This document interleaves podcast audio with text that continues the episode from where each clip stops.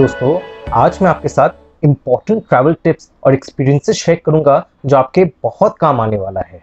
तो शुरू करते हैं। तो पहला सेगमेंट में आपको बताऊँगा कि बस आपको लॉन्ग डिस्टेंस बस स्पेशली कौन सा लेना चाहिए।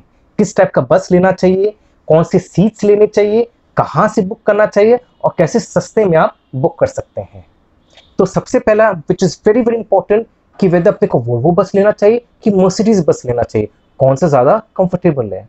वेल well, दोस्तों यहाँ मैं एकदम क्लियर कर देना चाहता हूँ आपका डाउट कि बोथ आर इक्वली कंफर्टेबल ऐसा नहीं कि मर्सिडीज बस इज़ बेटर जो मैं पहले समझता था before starting my long distance travel both are equally good और आराम से आप ट्रैवल कर सकते हो। दोनों में रिक्लाइन भी अच्छा खासा होता है seats except the back seat सबसे लास्ट वाला seat that is not reclinable ये बहुत इंपॉर्टेंट है, ध्यान में रखेगा सबसे पीछे वाला सीट सबसे सस्ता सीट होता है बस का but that is not reclinable अगर रिक्लाइन नहीं होता ना और आपका काफ़ी लंबा जर्नी हो ना तो आप परेशान हो जाओगे। तो मेक श्योर कि रिक्लाइनिंग वाले सीट्स ले and the last seat you should avoid at all cost second important point कि जब भी आप बस बुक करो, देखिए कि वो सिंगल एक्सल है कि डबल एक्सल अब देखिए, आप देखोगे जनरली ऑनलाइन साइट्स में वो दिखाता है सिंगल एक्सल को सिंगल एक्सल नहीं बोलते नॉर्मल बोलते हैं वोल्वो बोलेगा या मर्सिडीज बोलेगा पर जो डबल एक्सल होता है ना, वहाँ मैंशन रहता है this is double axle bus और double axle bus is more comfortable than single axle buses most of the buses single axle होते हैं. बहुत कम बस डबल एक्सल वाले होते हैं.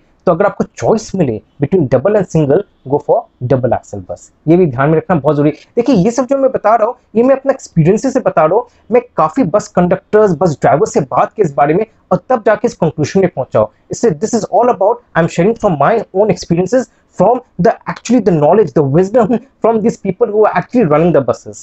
Second thing, अब जैसे ने मैं बस लिया था from Delhi to Aut which is in Tirthan valley और वहाँ से मनाली चली जाती।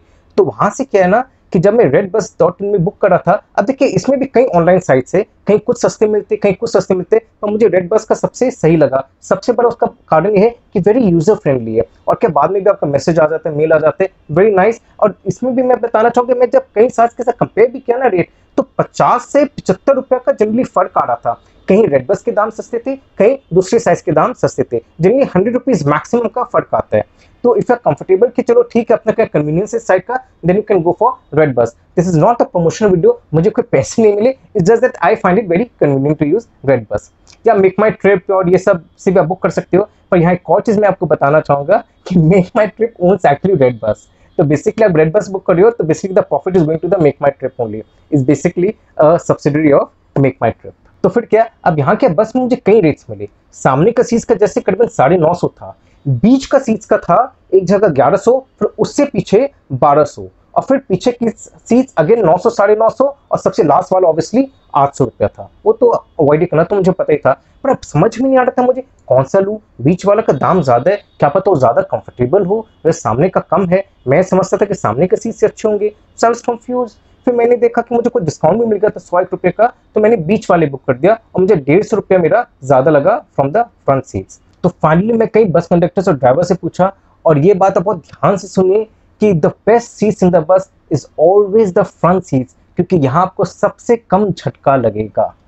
अब यहाँ क्या ना बस ऑपरेटर्स लोग मार्केटिंग गिमिक से लोग ज़्यादा प्रॉफिट मिलते हैं, उनको बीच का सीट देखे तो उस तरह से लोग करते हो। But that is not the case that's completely marketing totally अभी बस कंडक्टर्स करते हैं कि जो ऑनलाइन साइट्स मिलकर करते हैं I don't know about that but that is purely marketing gimmick फालतू हम लोग को बेवकूफ़ बनाने वाला काम है ये। टोटल बेवकूफ़ बनाने वाला और मैं भी बेवकूफ़ बन गया, फालतू में डेढ़ सौ रुपये ज़्यादा लग गए।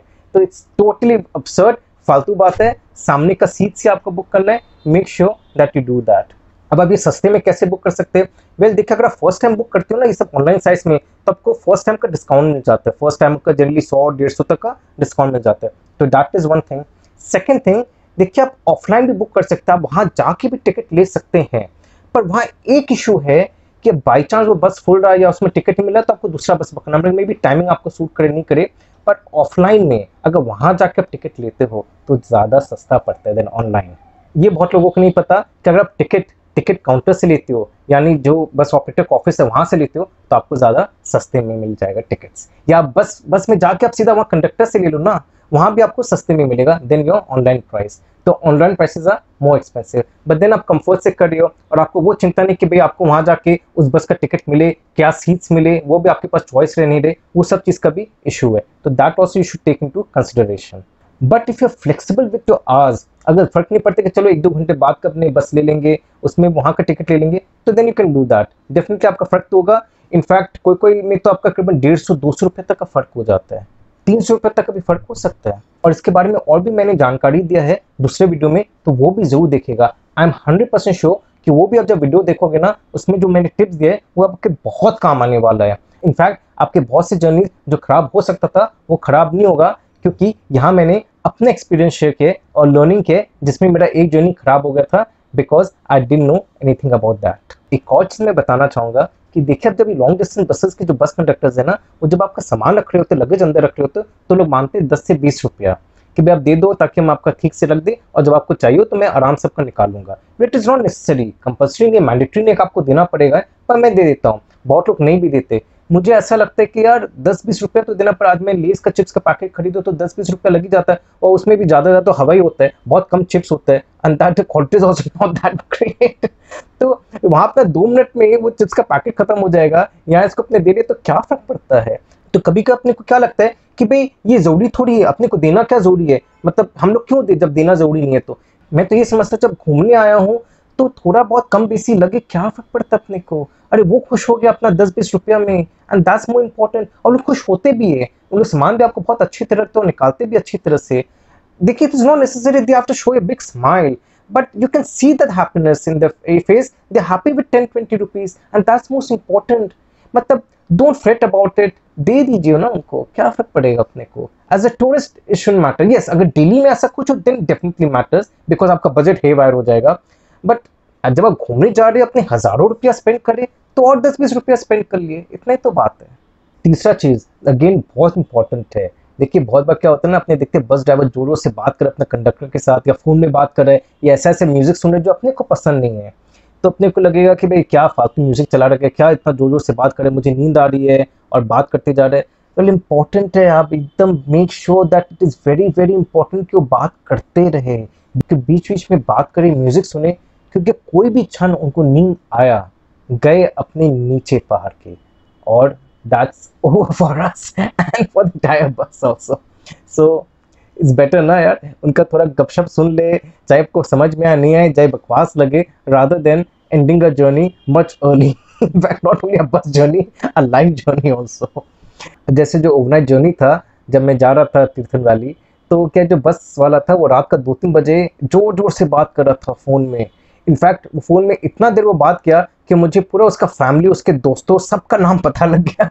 वो करता क्या है? कैसे अपना टाइम स्पेंड करता है वीकेंड स्पेंड करता है? एवरीथिंग इतना कुछ उसके बारे में पता लग गया कि मे भी तो मालिक है, उसको इतना पता नहीं होगा जितना मुझे उस रात उस ड्राइवर के बारे में पता लगा। That's how it is highway का कंडीशन के बारे में बताऊँ तो दिल्ली टू मनाली का हाईवे इज़ अमेजिंग फैंटास्टिक मतलब सही बोलो तो इंटरनेशनल स्टैंडर्ड से कोई कम नहीं है। It is as good as as any other country but the best of highway जितना ही बढ़िया है। In fact most of the stretch is good कहीं कहीं बीच में देखिए, हल्का फुल्का गड़बड़ है पर generally overall the highway is amazing और स्पेशली जो लास्ट स्ट्रेच है वाओ क्या ह्यूज हाईवे मतलब it's literally 6 to 8 lane highway इतना बड़ा मैसिव वे में बनाया जा रहा है। मतलब आप देखोगे आप लोग की वॉर लगी नहीं रखा आप इंडिया में लगेगा जैसे कोई इंटरनेशनल कंट्री में आ गया हो, कोई डेवलप कंट्री में आ गया एक्चुअली इंटरनेशनल में बहुत से कंट्रीज़ है Which is much lower in fact वो लोग काफी अनडेवलप्ड है then India also but like a develop country is as good as any developed country. That's what I can see. The highways of India have improved drastically. Drastically is actually also a understatement, I would say. तो आज के लिए इतना ही thank you for listening to me bye bye and take care